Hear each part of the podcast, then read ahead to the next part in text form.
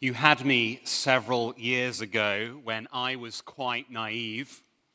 You said we'd make such a pretty pair and that you would never leave. But you gave away the things you loved, and one of them was me. I had some dreams, they were clouds in my coffee, clouds in my coffee, and you're so vain. You probably think this song is about you. You're so vain, you're so vain. I bet you think this song is about you, don't you? Don't you? Why start Ruth with a famous love song? Why start Ruth with a popular ballad about the acrimony of love and the, and the vanity of the heartbreaker? Well, is that not what we expect at the start of this book as we open it for the first time this morning? For whilst I recognize that for some of you here, this might be the, the very first time that you have ever opened this 3,000 year old historical account, but for the rest of us, well, we know that if any part of the Bible deserves some cheesy love ballads playing in the background, it would be this book. From the eyes of many Christians, this book is, it is the romantic comedy of the Bible, the period drama of the Old Testament. And like every good historical rom com, it begins with, with, with, melancholy and disaster and the failure and vanity of the male species and three heartbroken women. Accordingly, if I was directing Ruth, the rom com, as Naomi packed her suitcases and followed her, her vain husband to the taxi, her dreams fading to clouds in her coffee, I think I'd have Carly Simon's 1972 hit, You're So Vain playing as the opening credits rolled. And yet there was another reason why the lyrics, You're so vain, you probably think this song is about you, is an apt starting point for this book. And that is sadly because many people, many Christians, uh, approach Ruth as they do that song perhaps out of an earnest desire to, to apply every aspect of the Bible, many Christians seemingly draw very straight lines between themselves and the main characters in this book. And the upshot? Well, you only have to do a quick internet search to see the vast array of garbled messages and, and platitudes and Christian dating advice that some see this book is about. Be a Ruth, says one website. Wait for your Boaz but don't let your dating past hold you back. Be a Boaz, says another. Get to know a woman's personality before her body. Be a Naomi, says another still. Smash the, the patriarchal system, sister, and be a mum who teaches a girl how to dress to impress.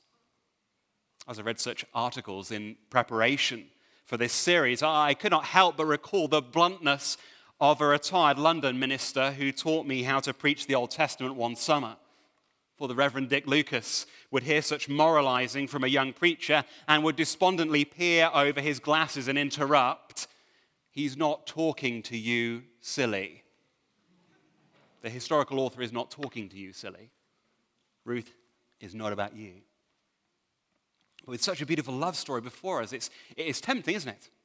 It's tempting to view these, these historical events as those which we may draw many moral life lessons from. And yet we must not be so silly, so vain. For if we are Christians, we are to understand that this love story is chiefly not about us, and much less so about dressing to impress and, and romantic comedy promises of landing your Mr. Darcy one day.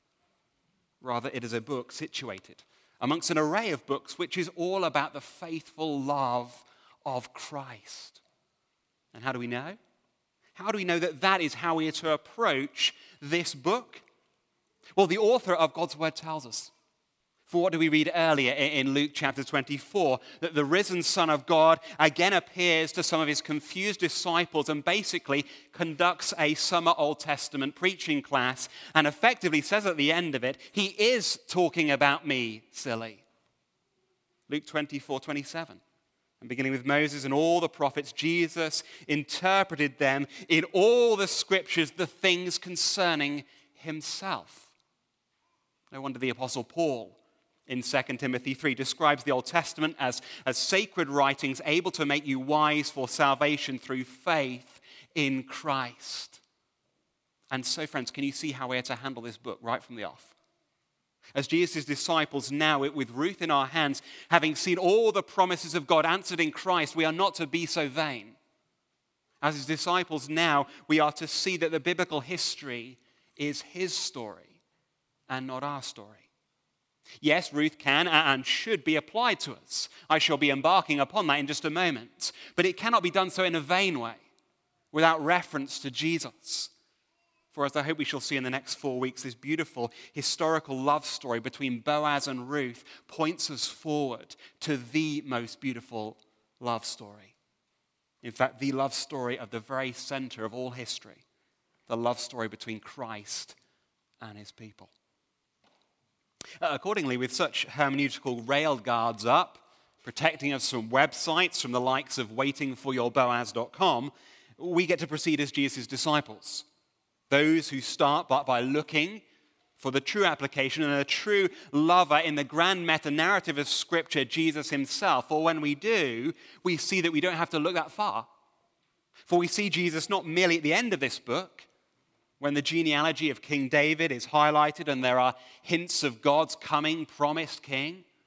But we also see shadows of Jesus from the very start.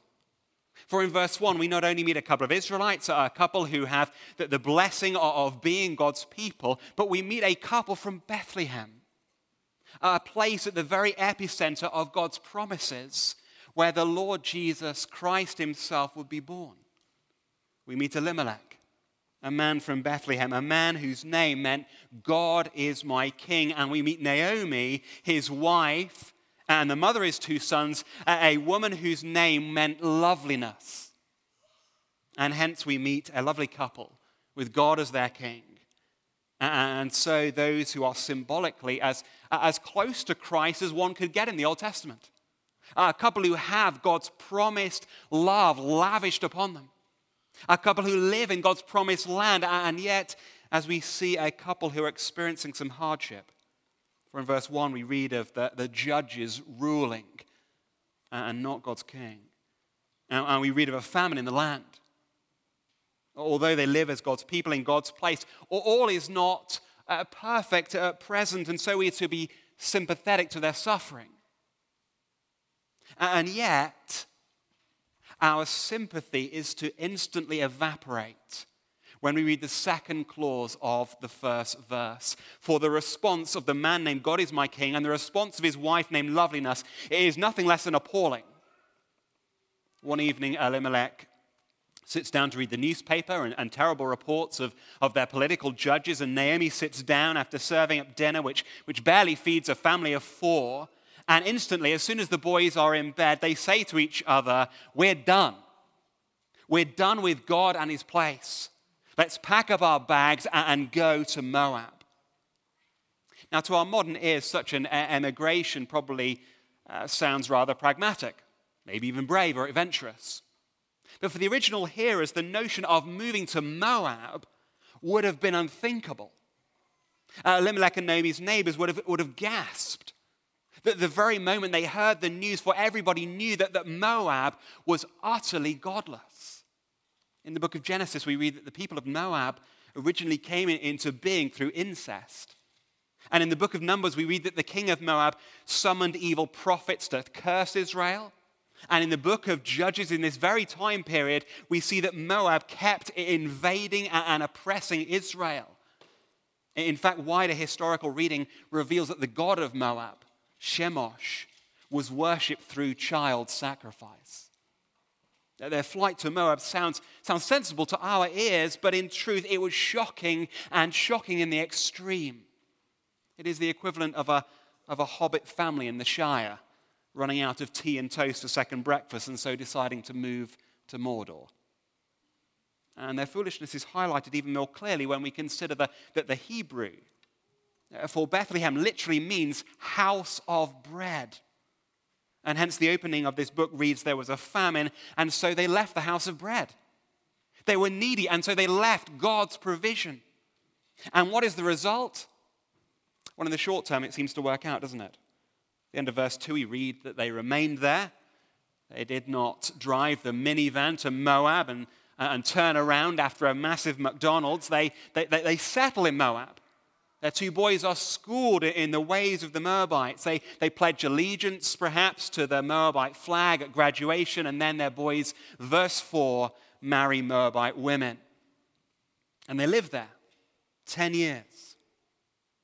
But what is the ultimate result of their tenure? Well, it is nothing more than devastation and death. For in verse 3, Elimelech, Naomi's husband, dies. And in verse 5, Mahlon and Chilion, Naomi's sons, die too, such that by the end of verse 5, Naomi is not left with it with anything, not even her name. In verse 5, she is simply called the woman. Accordingly, at this junction, our romantic comedy is not so much heading towards uh, four weddings and a funeral, but rather four funerals and no more weddings. Indeed, when we consider what life was like for a foreign widow in this evil land. We wonder if we're about to watch a horror movie rather than any rom com. And so, what is it that we are to learn here? Well, quite simply, as those looking back with the ultimate promises of God in Christ in our mind, we are to see here that moving away from Bethlehem, leaving God's provision, turning from his house of bread and the place of God's Son is ultimately catastrophic. Point one this morning turning from Christ is catastrophic. Turning from Christ is catastrophic. On one level, we, we grasp, don't we? We grasp why, why Elimelech and, and Naomi leave, that there is a short term worldly wisdom to it all. Life in God's land is temporarily hard going. If they are to gain the good life, they, they must go. And yet, how does Naomi reflect on a decade away from God? In verse 20, when she returns, she says, Do not call me Naomi. Do not call me lovely, for my life has not been lovely. Call me Mara, call me bitter. For my life away from this place has been bitter. For verse 21, I now see that a decade ago I really was full, but now I return empty.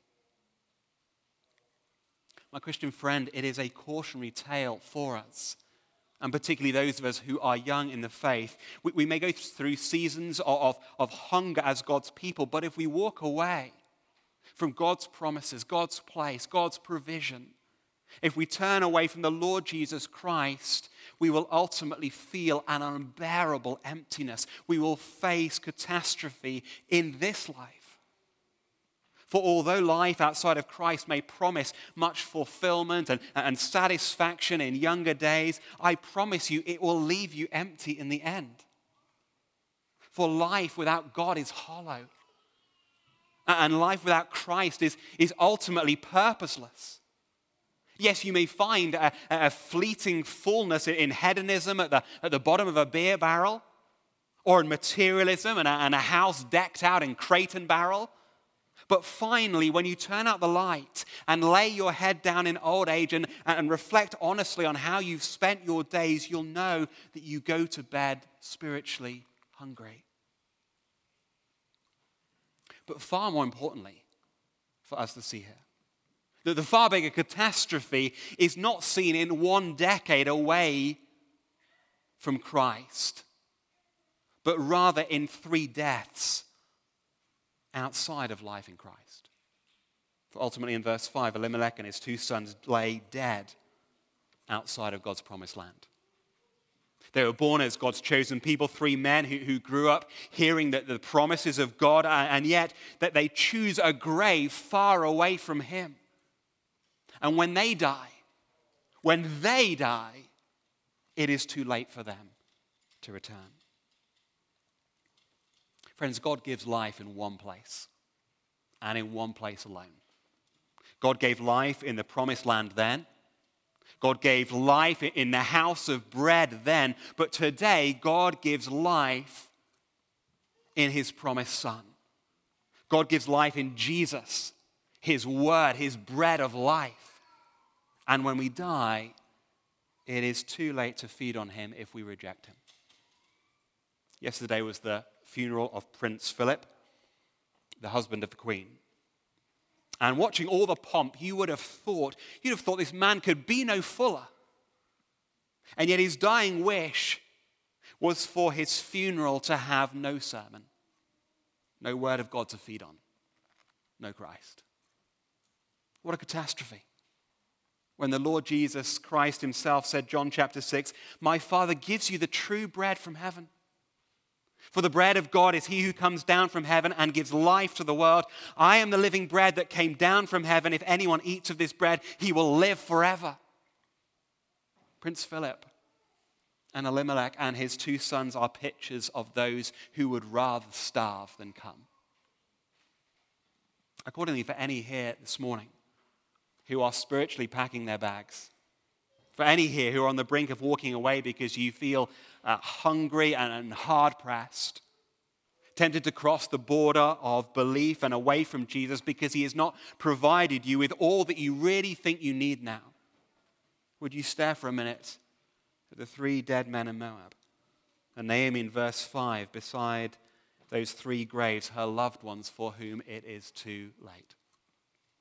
And would you see that ultimately, turning from Christ is catastrophic? Turning from Christ is catastrophic.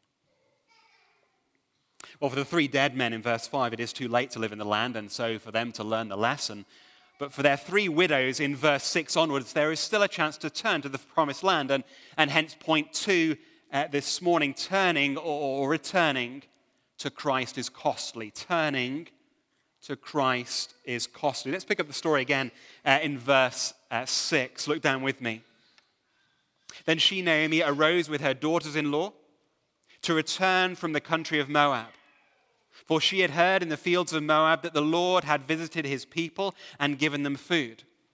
And so she set out from the place where she was with her two daughters in law, and they went on their way to return to the land of Judah. But Naomi said to her two daughters in law, Go Return each of you to her mother's house. Again, can you picture the scene? Naomi has spent the, the morning uh, weekly scratching around in the dirt, looking for any stray seeds or, or, or moldy crops, and she overhears grumbling at the tea break. The Moabite foreman spits on the ground and says, Guess what? The Lord Yahweh, the, the Israelite promise keeping God, he's only gone and given his people food. And Naomi is now seemingly so intertwined with the Moabites that her colleagues forget her nationality. But like the lost son in Jesus' famous story, she remembers and she comes to her senses. Just like that boy amongst the, the, the pigs in Jesus' parable, she, she rises, verse 6, to return to her father's house of bread. The choice from a strictly pragmatic stance is as easy as it was 10 years ago.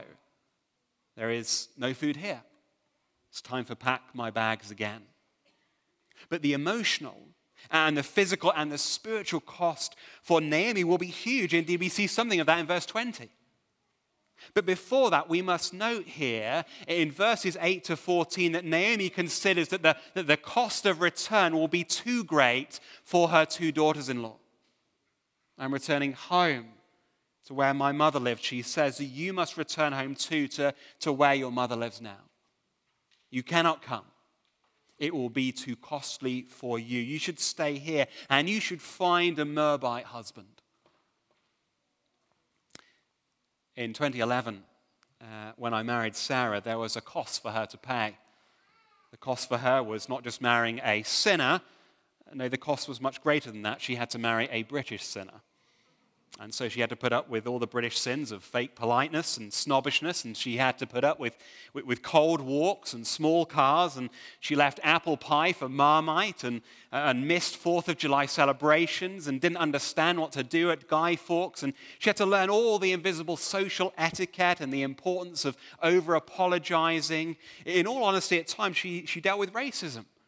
For sadly, Brits don't love American culture as much as Americans love British culture.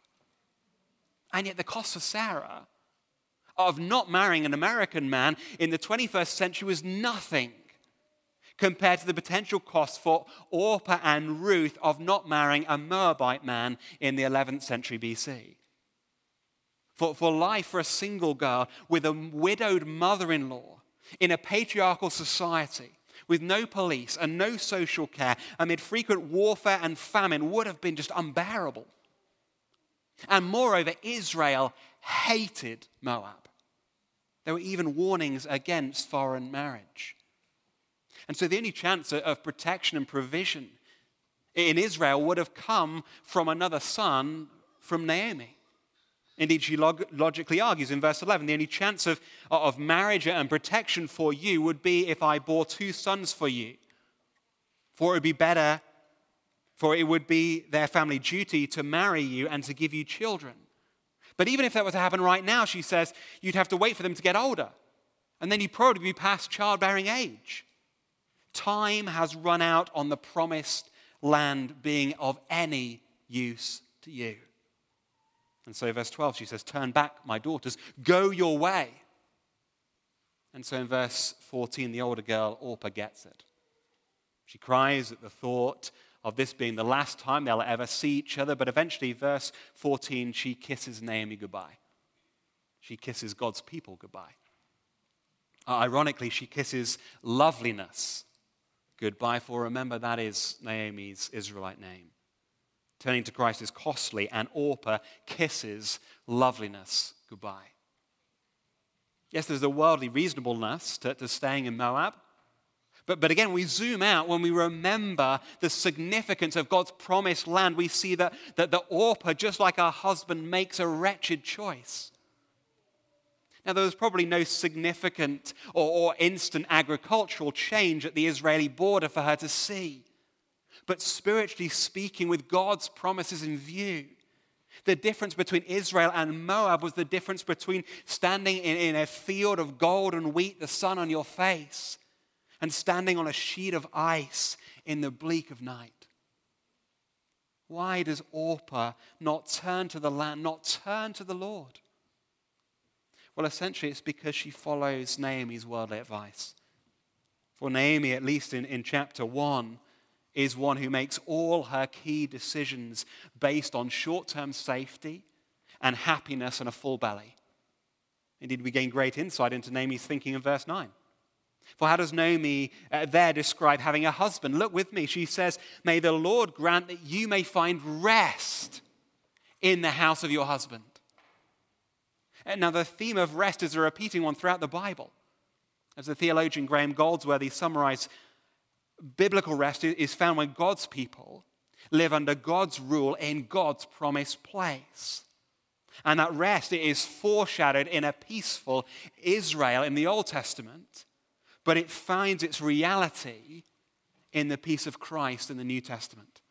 For Matthew 11, 28, Jesus famously says, Come to me, all who labor and are heavy laden, and I will give you rest. Rest is found in God's promises, in Jesus, in heaven to come ultimately, and in the promised land then. But can you see where Naomi finds her rest?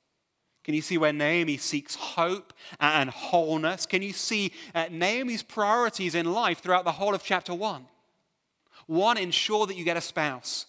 Two, ensure that you get a son. Three, ensure that you get a steady supply of food. And then and only then do you think about identifying as God's people living under his rule and in his promised place. And Orpah listens to her mother in law. And so, ironically, she kisses loveliness goodbye. Friends, what about you this morning? Where are you seeking your rest? How do you prioritize the, the, the big decisions in life? When there is a choice between instant satisfaction and, and the loveliness of the land to come, what do you choose? Maybe you're here and, and you're not a Christian, and your heart of hearts, you know that. Let me tell you, Jesus offers you rest this morning rest from, from the pointlessness of, of, of chasing after this life and, and marriage and money and materialism, which will soon be gone. Rest from all your guilt and wrongdoing, that you may know peace with the one who made you. Rest ultimately in the promised land of heaven. Yes, there is often a price to pay. Let me not hide that.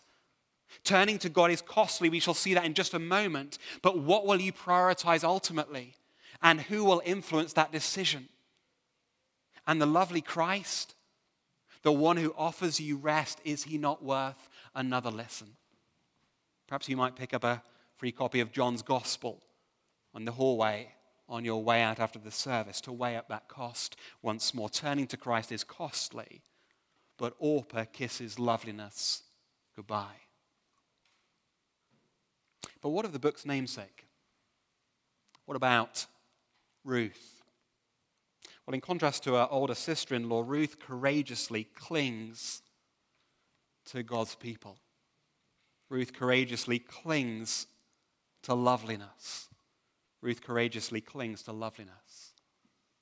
And at the end of verse 14, we get one of the most striking pictures in this whole movie. For as Orpah turns and, and walks away and back into the Moabite sunset, Ruth, like, like a little toddler holding on to its parents' legs, clings to Naomi and will not let go. Naomi tries one more time. One more time in verse 15 See, your sister in law has gone back to her people and to her gods. Return after your sister in law. But Ruth will not. She will not go back to her people and her gods. And it is important to see that she does not return simply because she is acting like a toddler who cannot bear to end the hug. No, Ruth has her eyes wide open to the all encompassing nature of the cost of going into Israel as a poor, single, foreign woman. For look at what she says in verse 16. She is aware of the physical costs. Where you go, I will go. She's aware of the living costs. Where you lodge, I will lodge. She is aware of the relational costs. Your people shall be my people, and she is aware of the spiritual costs. Your God, my God, and she is aware that the cost is not temporary, as if she could just give it all up if it didn't work out. She says, Where you die, I will die and be buried. In short, Ruth is a model of turning to Christ and his people. She is a model of what true repentance looks like. And her decision pictures the price of entering the true rest. As Jen Wilkins helpfully writes, in contrast to cultural ideas of rest marked by self care, Sabbath rest is marked by self denial. And so, yes, Orpah is a fool for, for leaving the, the, the promised land behind, but Ruth is not fooled by the costliness of going into the land. And friends, that, that, that complete 180 that, that Ruth does is the complete 180 that every Christian must do. Yes, on one level, the, the gospel costs nothing. We sing, and we sing rightly, Nothing in my hands I bring, simply to the cross I cling. But in order to cling on to the loveliness of Christ's cross, we must let go of everything else in our hands, just as Ruth does here. And so, friends, as a result, in our desire to speak of the freeness of the gospel, and in our desire to, to speak of the, of the loveliness of the land to our friends and to our neighbors, and, and perhaps particularly our own children, we must not play down the cost. For the song All I Have is Christ does not mean that, that once we have secured a spouse and a, and a stable income and, and steadfast friends, that, that then we may grasp hold of Jesus. No, it means all to Him I owe, even if that means singleness or a smaller salary or sinful spouses and siblings and then the forgiveness of them or school friends being deeply offended by our stance on, on sexual issues. Indeed, let us not pretend that there are not those uh, here amongst us who are already paying that cost. Those who courageously cling to Christ, who give away their salary and reputation for Christ. Those who courageously cling to Christ and, and remain single all their days, though they are often asked out by many unbelievers.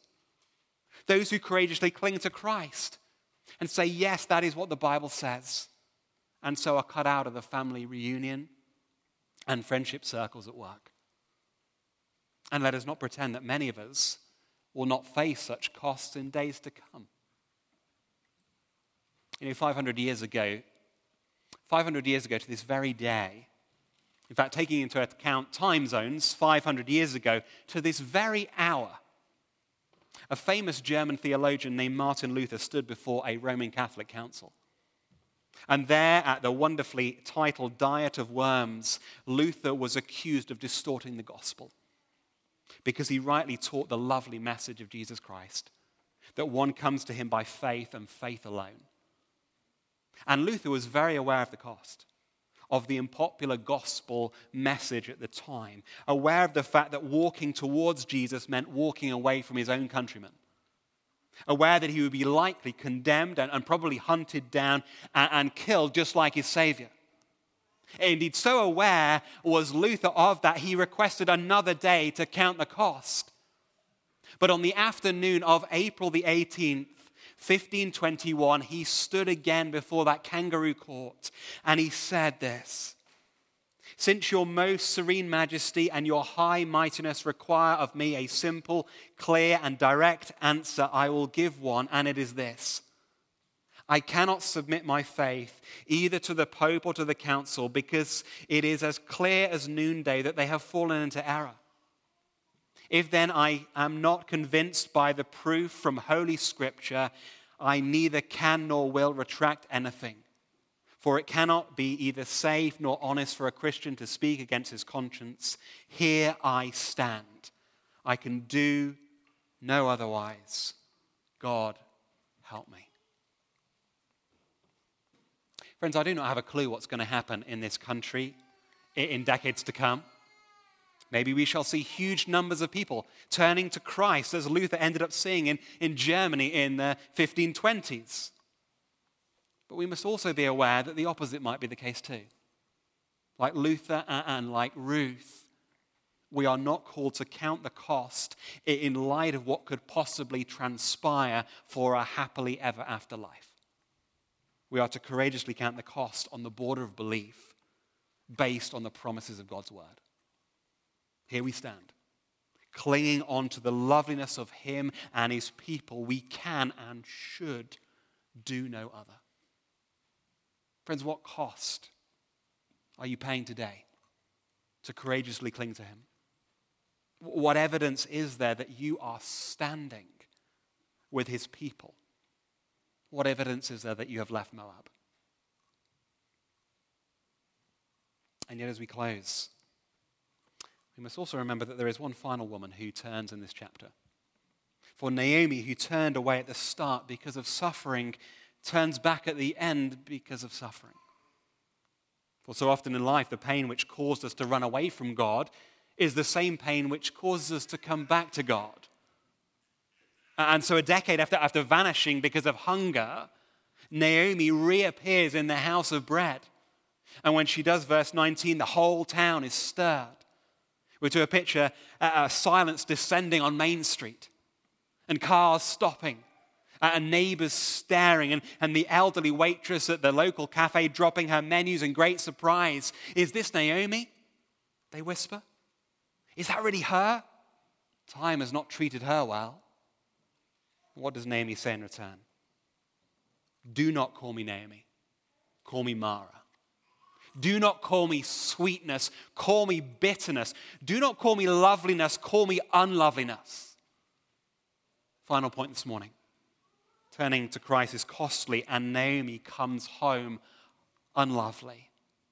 Naomi comes home unlovely. On one level, there, there is a lovely honesty, isn't there, in her deep regret at leaving. There is an admirable admission that she failed. There is, an, there is an attractiveness about her telling the truth about how awful it was, life away from God.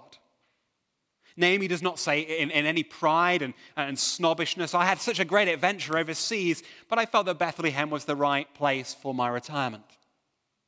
Naomi does not pretend that she has not suffered when she turned away from the Lord and from his people.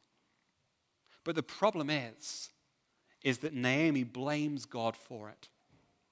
Verse 20 Call me Mara, for the Almighty has dealt very bitterly with me. Verse 21 The Lord has brought me back empty. The Lord has testified against me. The Almighty has brought calamity upon me.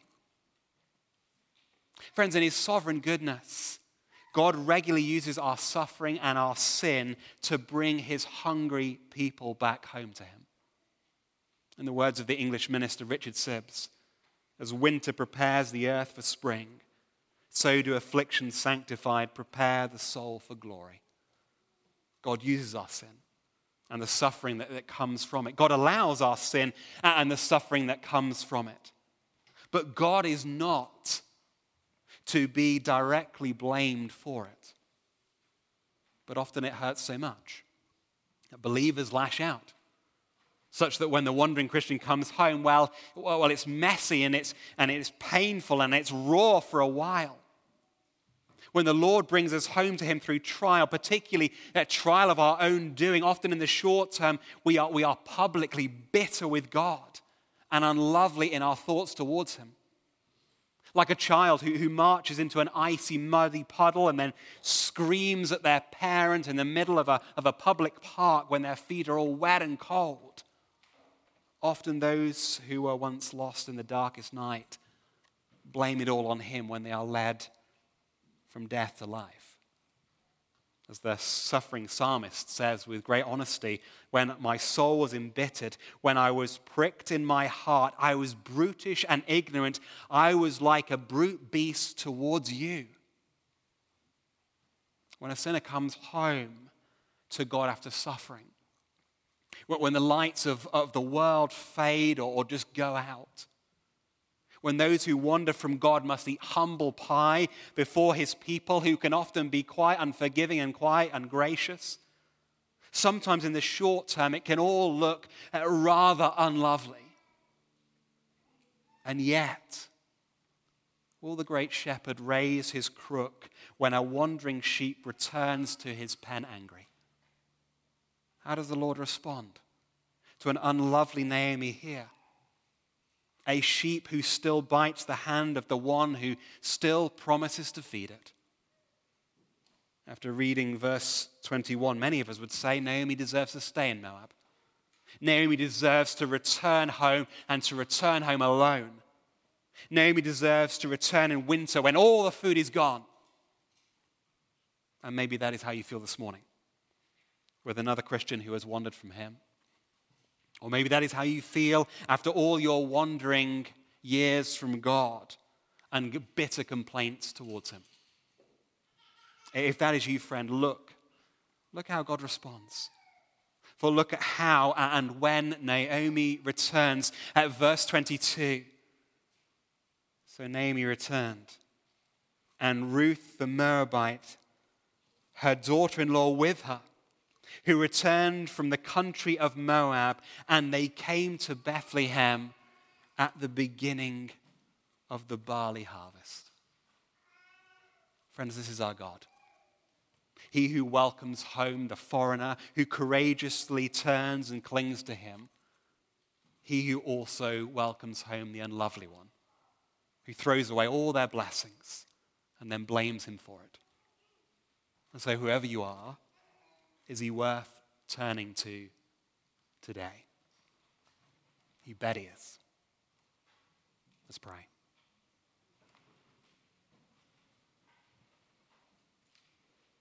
Gracious God and Heavenly Father, we, we thank you and praise you so much for this glorious picture of return. Father, we thank you that you do not treat us as we deserve when we wander from you. We, we thank you that when we were lost and when we were proud, that you brought us to an end of ourselves. Father, we thank you that you loved us first. We thank you for your faithfulness, that you even bless when we are bitter. And so, would you help all of us to count the cost, to live for you and for you alone? In Jesus' name we pray.